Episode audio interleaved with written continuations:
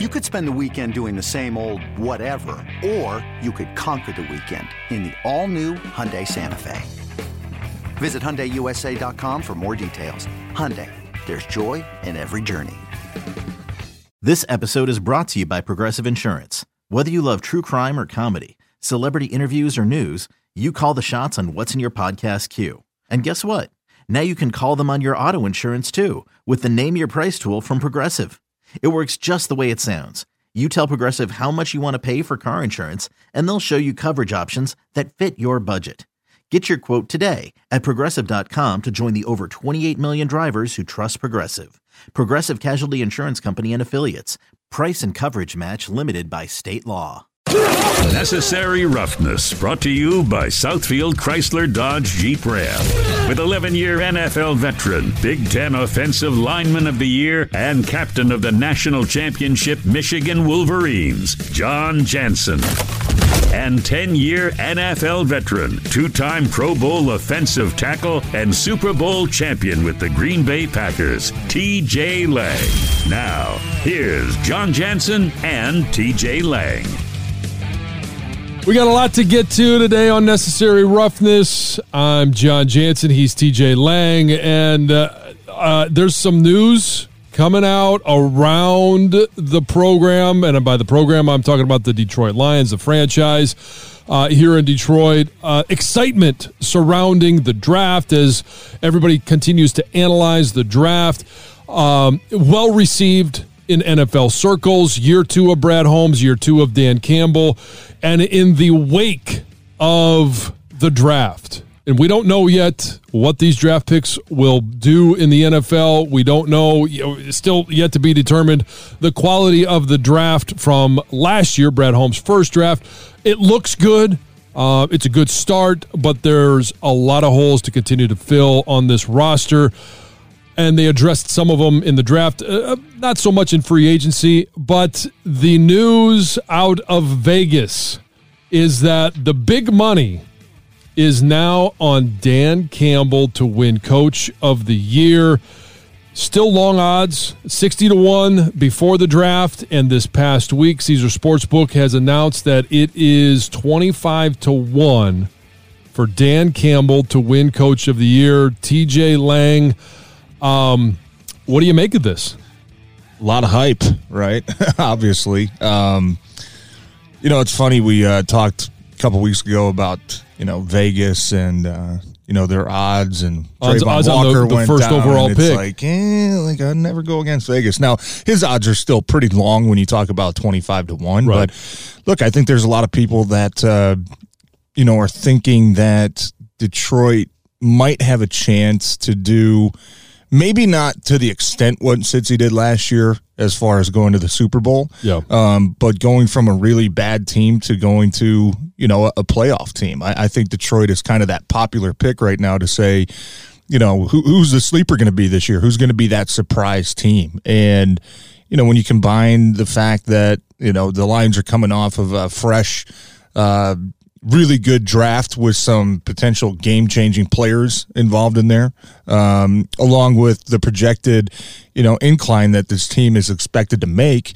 Uh, I think it. I think it puts, you know, the Lions in a good spot to be that kind of number one sleeper pick. And there's a lot of money coming in on on Dan Campbell as the early, uh, you know, underdog to to take that Coach of the Year uh, award home. Now, I don't know if I'm going to go that far because there's a lot of things that have to happen in order for that to, you know, come true. I mean, you can't just be, you know, a seven, eight win football team. You're probably going to have to win a minimum of ten games, and you're probably going to have to be a playoff team. That's when coaches really start to, hey, we took this team from thirty wins to ten, and we're in the playoffs. That's when you start to see that big jump when it's, you know, seven, eight wins than it was over the previous season where coaches start to get that credit. But, um, yeah, I think it all just kind of falls in line with, with the thought process around this team right now that uh, a lot of people think they they can they can have a chance to to be a sleeper and surprise a lot of people. And the funny thing is about the bets, too, is that, you know, co- there I think he, Coach Campbell, there's three times, like the second place coach bet on coach is, there's like three times as many bets on Dan Campbell, so it's not like yeah. it's not by a small margin. I mean, it's it's by a pretty big gap that uh A lot of, uh, a lot of probably smart bettors are, are putting their money on Dan Campbell right now. Well, it's probably more that it's a good value because they are still long odds. And with the draft, with the, uh, you know, Hard Knocks, the publicity that the Lions are getting. Now, I don't think, you know, Vegas buys into publicity. They're not going to lower odds or change odds simply because of publicity. But, but when you look at the draft, you look at free agency, and the feeling is that Brad Holmes is doing this the right way and that they are constructing a team around a good offensive line, and they're building the defensive line, as you could see from, you know, two picks last year in Levi Onwuzurike, um, as well as uh, Alim McNeil. Then this year, uh, Josh Pascal, um, who was a bit of a surprise to anybody outside of Allen Park. Um, and then obviously the number two overall pick in Aiden Hutchinson. They're doing what they what they believe they need to do to build a team, and that is starting with the offensive and defensive lines. Then they're going to start adding some pieces around it. They obviously jumped up to get Jameson Williams in the draft, so they've got a key piece at the wide receiver position, uh, and some guys that are on one-year prove-it deals. You know, D J Shark is a one-year, ten million dollars, fully guaranteed, but it's a one-year deal. And if he wants a long-term deal, whether it's here or somewhere else, it is, hey, we think you can be good. If you can get back to, I think it was, what, two thousand nineteen? Um, he was a, a a Pro Bowl receiver, and then twenty he was hurt, twenty-one um, uh, hurt again. But a lot of upside. So they believe that they are putting the pieces around uh, Jared Goff or, or whoever that next quarterback is going to be, that this is a team that's on the upswing. And I think Vegas recognizes that this is a team that it could be on the upswing, so they're going to move those odds in case they are a team that goes, you know, I, I want to say worst to first. They're not going worst to first in the conference. Right. Unlikely they go worst to first in the division, but that also brings me to, I think, the next topic, and they go hand in hand, to win Coach of the Year. You've got to be that team that outperforms expectations. You've got to be that team that overperforms what everybody believes is possible for the talent that you have on the roster versus the schedule that you're playing, the competition that you're facing. And last year, you know, I mean, for the last few years, the N F L M V P has resided in the N F C North, and that is Aaron Rodgers. Now you've got two coaching changes in Minnesota and Chicago, which, okay, you could take that a number of different ways, and we'll discuss that here in just a few minutes. But if the Lions are going to be a playoff team, there were, in the N F C last year, let's see, one, two, there were one team, two teams that made the playoffs with nine wins. Nine and eight Philadelphia Eagles and the nine and eight New Orleans Saints. Now, when I look at that and I say, okay, Can the can the Lions go from a three-win team, and let's throw the loss in there, four non-losses, can they get four and a half more victories to get to nine wins and earn a wild card spot? They better. I think that's what the expectations are. Um, you think that the expectations I, are that they're a playoff team this well, year? No, but I think we talked about it last week that I think anything lower than – I think I said nine wins. Did I say eight or nine wins? I think anything eight lower than eight, I think I want to say, was uh, was my expectation, would be, in my mind, not good enough. Um, and that's coming from me. I mean, I don't know. I don't know what's realistic because it's such a weird spot to be in where, like, do you remember the last time the Lions had, and you mentioned it earlier, this much, like, publicity that's been positive?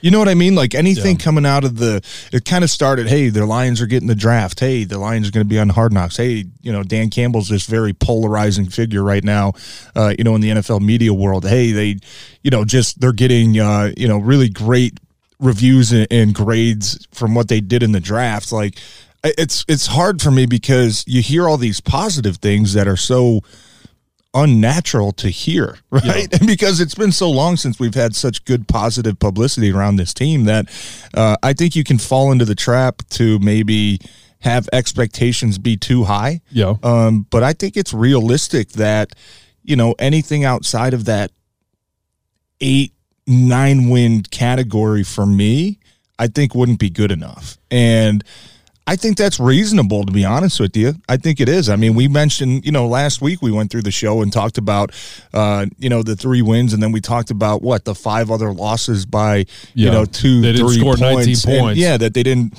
you know, even score twenty points on. And it's like, you can't, you can't, you're, that's not going to keep happening. You know what I mean? There's got to be a there's got to be a, uh, a reckoning to say uh, we can't possibly lose every single close game again. So just kind of playing those odds tells you, hey, they're probably going to have, you know, five or six ones that they should win, and then you're going to have maybe three or four other ones where you're going to be right in the middle of the game. That I'm quite frankly, I expect them to get over that hump this year, to get those wins, to be able to close out games in the late stages, to be able to not allow, you know, a team to march down and kick a sixty-five yard field goal, to not allow Minnesota, you know, with thirty seconds left, to march fifty yards and kick a field goal to win. I I, I expect that to change. I expect that to be better. The Chicago Bears, I, I don't expect them to, you know, go on an eight minute final drive and kick a field goal as time expired. You know what I mean? I'm yeah. expecting improvement um, in those categories, to where those three or four close ones they lost last year, I'm I'm going to expect them to win. Maybe not all of them, but most, most of them. And that for me, Uh, is enough of the equation to say they should be at eight wins. That's that's just kind of my bar right now. Um, yeah. And I wouldn't be surprised if it, if people, you know, the expectations are nine, maybe ten. I wouldn't be surprised, just because there's been so much hype. Now, once we get closer to the season, don't I think say we'll, ten. No, no, I, I, I, I won't. I won't say ten as my expectation. Yeah. I'm just saying it wouldn't. It wouldn't surprise me. Um, with that being said, it also wouldn't necessarily surprise me to see them still land at, you know, the six mark, right? I think yeah. there, there's such a fine line in the N F L from a six-win team to a ten-win team, you know, that's, like we just mentioned, four or five games, right? Yeah. You, you lose four of those, you're a six-win team. You win all of them, hey, you're a ten-win team, right? There, you got a group of really, you know, maybe two or three teams that really stink every year. You got a group of maybe four or five that are really good every year, and then everybody else is just kind of right in the middle. The next twenty, you know, twenty-two to twenty-four teams, that, that's a very fine line from being a six-win team to a ten-win team. But I do expect them to improve on the little little aspects of the game, um, the, the the situational play of, you know, late in games being able to get over that hump and finally start closing teams out. I think gives me the um, – you know, gives me the necessary equation to say I expect them to win at least eight. Yeah, and, and the schedule will come out on Thursday. Uh, and before we go any further, I do need to make a correction. The New Orleans Saints did not make the playoffs. I did not have my glasses on, uh, and the the little E next to the New Orleans Saints, uh, uh, I could not read that. So, but they, real quick, there was only one yeah, nine-win team, right? And, and so that's and what it was I'm, Philly, right? Yeah, Philly. And but so, do you? And here's the thing, though. Just the last thing on that. Do you do you remember watching the playoffs last year in Philly and uh, you know, even Oakland? You're watching some of these teams that sneak in as the seven seed. Like when I watched that. And I know Philly, like, absolutely beat the Lions' ass last year. That was one of those yep. games where they just were not ready to play. But when I watched them play football in the playoffs, it, the first thought in my head was, I don't think the Lions are far off from being one of these teams that can at least, you know, maybe sneak into that seven seed um, with the style of football that the other, you know, six, seven seeds were playing. Like, that was my first thought. So it was like, and I kind of feel the same now. I don't feel like they're that far off from being a team that could sneak in like like this, uh, like like Philly did last year, and even like Oakland did last year out of the A F C. Right, and so I mean, when you th- start thinking about what the Lions could be this year, um, and the expectations, yes, it was a good draft. They didn't do a lot in free agency, uh, but the defense, while you and I both believe at every level of the defense, they needed to go out and get some, you know, improved talent. Now, they did up front. There, there's no question about that. How much did they improve their linebackers? How much did they improve the secondary? I think, you know, with Jeff Okuda coming back, I don't think he ever li- lives up to the number three overall pick, but he could still be a quality player in the Lions secondary. But when you look at what they did last year, all right, their three wins were at home. On the road, they were zero wins, eight losses, and obviously that tie in yeah. Pittsburgh. Um, to win, to make the playoffs, you're going to have to find a way to win a few games on the road. Do you think that this team And and when I ask this question, you got to take everything else into account, which I know you will, but the youth of this team, there is something to be said for going on the road and winning games and having experience of going into some of these venues and, and, and environments and winning games, whether it's Lambeau, Soldier Field, uh, or the Dome up in Minnesota. Like there, there's some experience in that. But there's also, you've got to go on the road and find a win outside of your division. Do they have, will they have the experience? How long will it take for them to get a road victory? Um, yeah, I don't know. That's a good question because they were close uh, quite a few times last year. I mean, yeah. I know we don't call it count the the Pittsburgh game as a win, but that's on the road in a pretty yeah. hostile environment. Cleveland. Um, Cleveland. I mean, Cleveland was right in the mix of things, uh, you know, by the time they played last year. And I think what they lose that one thirteen to ten or sixteen thirteen, right? Yeah. Um, you know, even uh, there's, gosh, there's a couple, Minnesota, right, on the road. I mean, that's a really, really tough place to play. Um, couldn't finish it out, obviously, with the late second field goal. So I, I think that kind of goes back to my last point of, you know, you had that, you, you have that experience now of, um, you know, losing all those close games, a lot of them obviously coming on the road. Uh, are you, how much are the young players going to be able to, you know, remember that and, and learn from that? How many, how, how many lessons did they take from, um, you know, losing what, four or five really close games on the road last year? How did they take that into this year and, uh, you know, find a way to improve? I mean, obviously uh, you add a couple playmakers is going to help, right? I mean, yep. because all those games you can argue, hey, we make one play on third down, right? We make one stop, you know, on third down, whatever it is, offense, defense. I mean, th- th- all those games can come up different. So that's where some, uh, obviously young players will help you. But um, when it, when it comes to the young guys, I think there's so many, you know, second-year players this year that, uh, in my mind, can be, you know, you hear coaches talk about all the time. They expect the biggest jump in the N F L to go from year one to year two, right? Year two's things start to hopefully slow down a little bit for the young players. They start to understand the game a little bit more. They start to understand the scheme, um, the fundamentals of the game, the situational awareness that, that goes into playing football.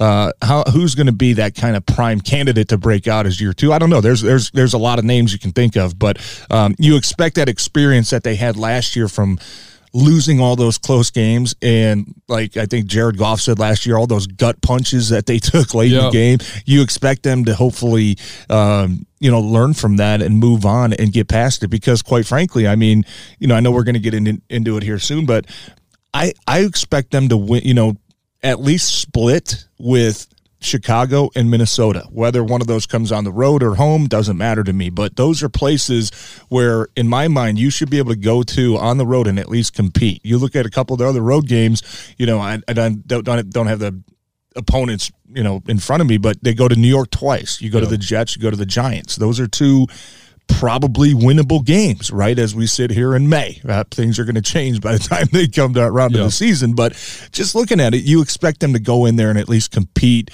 and possibly sneak out of there with the win, right? So um, hopefully they hopefully they learned their lesson last year. I mean, that, you know, as a player, when you lose that many tough games, I mean, it just does something to you inside that you're just like, I just want to, I'm going to do anything possible to make sure I never feel this again. There's nothing worse than playing, you know, fifty-nine minutes of really good football and then having a couple slips in the last minute and losing a game. Like, that is the worst feeling in the world when you're an N F L player. So hopefully they have the leadership on that team to make sure that what they went through last year doesn't happen again. Well, I do want to talk about the expectations that some have for the N F C in terms of division winners as well as the N F C North. Now, T J, I mentioned the division, all right? And the divisions, uh, it, the East, um, and, and I'm going off of, you know, this has been something that more than one writer, more than one of us talking heads has talked about, uh, but this one comes from C B S Sports, and it's uh, Jason La Canfora, who I, I know from my t- days in Washington. He was at the Washington Post. He says in the East, it's going to be the Eagles. And I'm not sure how he got to this point. Um, he talks about Jalen Hurts, the addition of A J. Brown, uh, the the draft that they had in addressing the defense, um, you know, and, and making their defense better. But I'm still not sure that this is to the point where I think the Eagles are ready to t- overtake the Cowboys. Now, you were with Coach McCarthy in Green Bay. Your thoughts on what you've seen from him in Dallas so far? Uh, I mean, I, I can't say failure, but with the expectations that always come with the Dallas Cowboys and the Uh, you know, the talent that they always seem to have, like they had, they just haven't lived up to their success. You but know, you they haven't lived up right? to expectations. I mean, I, I I love Coach McCarthy. I think he is a hell of a coach.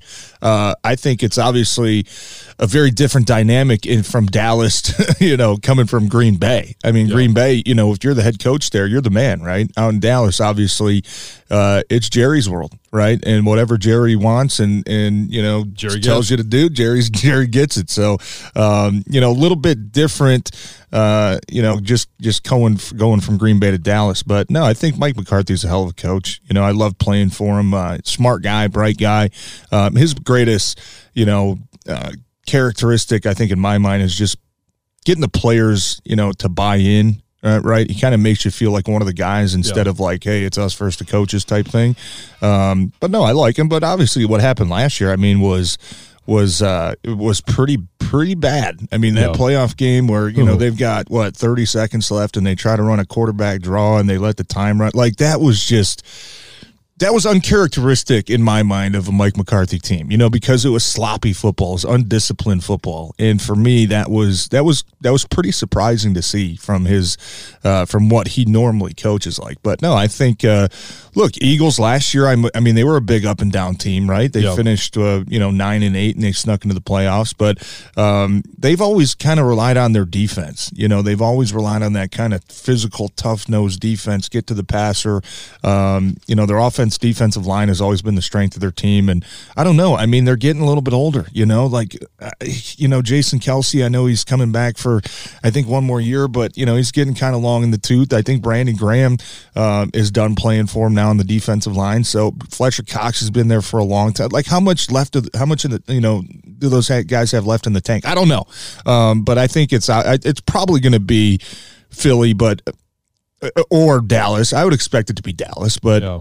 um, no, I think uh, I, I I don't really have any issue with that. Obviously, Jalen Hurts, there's going to be a big microscope on him this year, heading into year three. I mean, this is kind of the point where it's it's now or never. You know, he still has to show that uh, he can play, he can be a, a a good quarterback consistently. You saw it in flashes last year. You saw it in flashes a little bit the year before that, but um, I don't know if he's a long-term answer. So.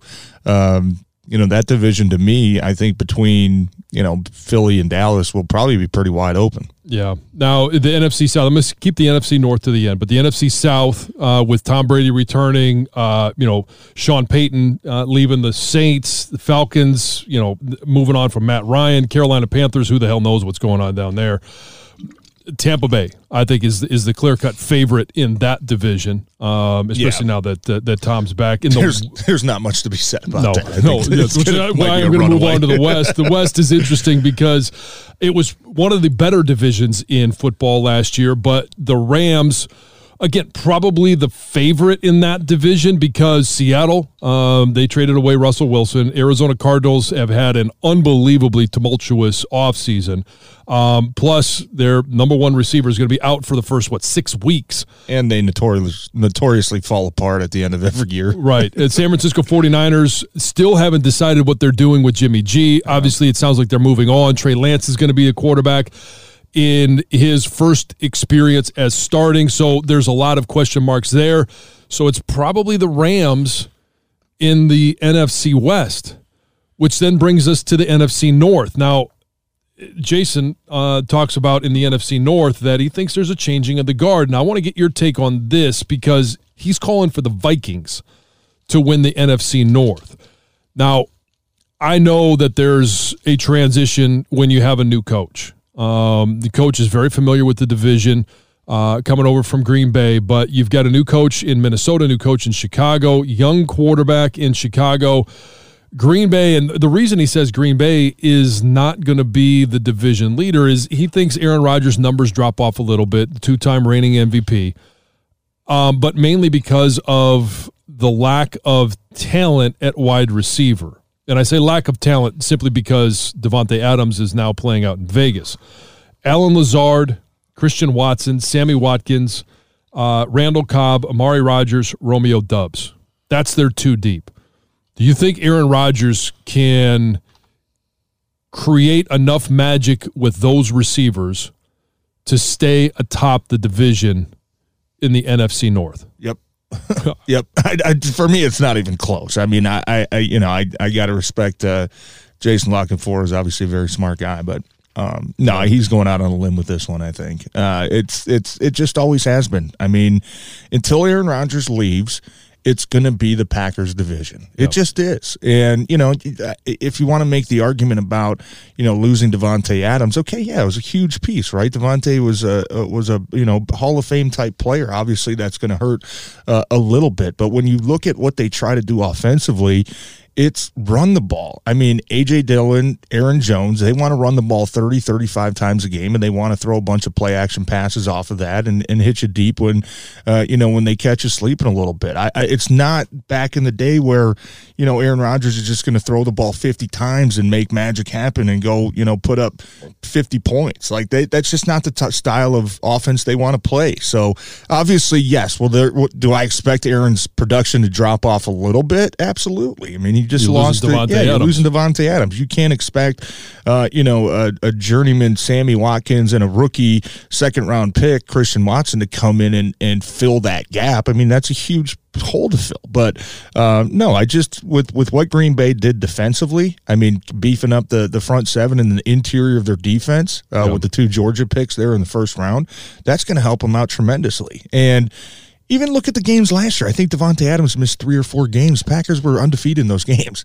Aaron Rodgers still finds a way to spread yeah. the ball around and, um, you know, finds a way to build chemistry with those young receivers to get them in spots to help them succeed. So I don't think that Green Bay necessarily got worse. There's a hole to fill at receiver, but when you look at the dynamic of their whole team, um, I don't think they took a step back. I think they, I think they improved, and I think Christian Watson might be a name to watch if you're looking for underdog type, uh, you know, rookie of the year type players. I mean, I don't know what his odds are, but he might be, you know, a, a sleeper pick because Sammy Watkins isn't what he was, you know, coming out of Clemson or either his, his first couple years. I think at Buffalo he had a couple nice seasons, and then after that kind of fell apart a little bit. But Christian Watson's got a chance to to take over that number one one role. You know, you, yeah. you talk about six four, four three speed uh, in the N F L. Not only does that help you, you know, on those play action passes getting down the field, but in the red zone too. I mean, what a, what a target that adds for them too. So um, anytime you have Aaron Rodgers on your team, you got a chance to win every single game. And I don't expect, uh, I don't expect really any um, downfall from his game yet, other than maybe a little bit of uh, lower stats production-wise, um, just because of Davante Adams. But no, I don't think anybody else in this division is close to competing with uh, with them for the title yet. So Green Bay takes the, the division, but your estimation, uh, just to recap what we've talked about today, is that the Detroit Lions end up in the number two spot with either nine or ten wins. Um, the expectation is nine wins, and Minnesota and Chicago round out whether it's three or four.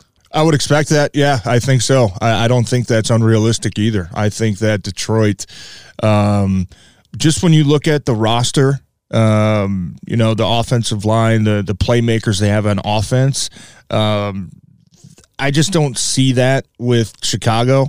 Um, and obviously Minnesota, they've got a hell of a receiver in Justin Jefferson, but Kirk Cousins has been eh, pretty unreliable. I mean, you know, he's been really good at times and really bad at times. Um, but the key to this thing is going to be quarterback play, as it always is, right? Jared Goff, and we talked about it last week. There's no longer any excuses. I think they're finally going to have a fair chance to evaluate what kind of player he can be in this offense. Um, but he's going to be the key to the whole thing. But I think just looking at it on paper right now, um, that Detroit probably has the best chance to, I don't think they're going to overtake Green Bay, um, but the best chance to at least compete with them within within within the division. And if they do, I mean, that definitely would, uh, the smart money would be on Dan Campbell at twenty-five to one right now at Caesars to uh, um, win Coach of the Year. And I think if if the Lions make the playoffs, now we have no idea what happens everywhere else around the N F L.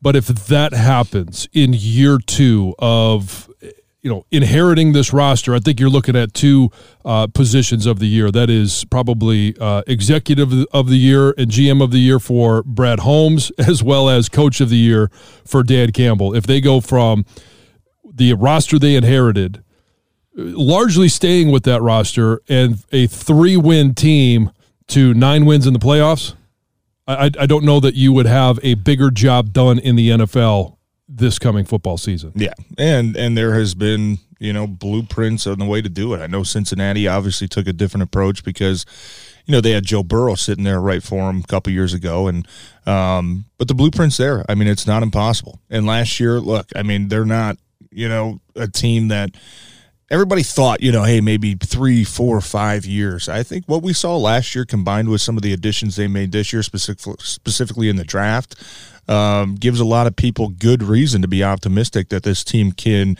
speed up that rebuild a little bit just based off the playmakers that they brought in to help them. Well, we know the future of a Hall of Famer uh, and what he'll be doing when he retires. We'll talk about that next week. Uh, N I L, uh, as well as uh, – can he pick it? Can he be trusted wearing gloves? We'll get a chance to talk about uh, all of that and so much more as we continue throughout the offseason here on Necessary Roughness.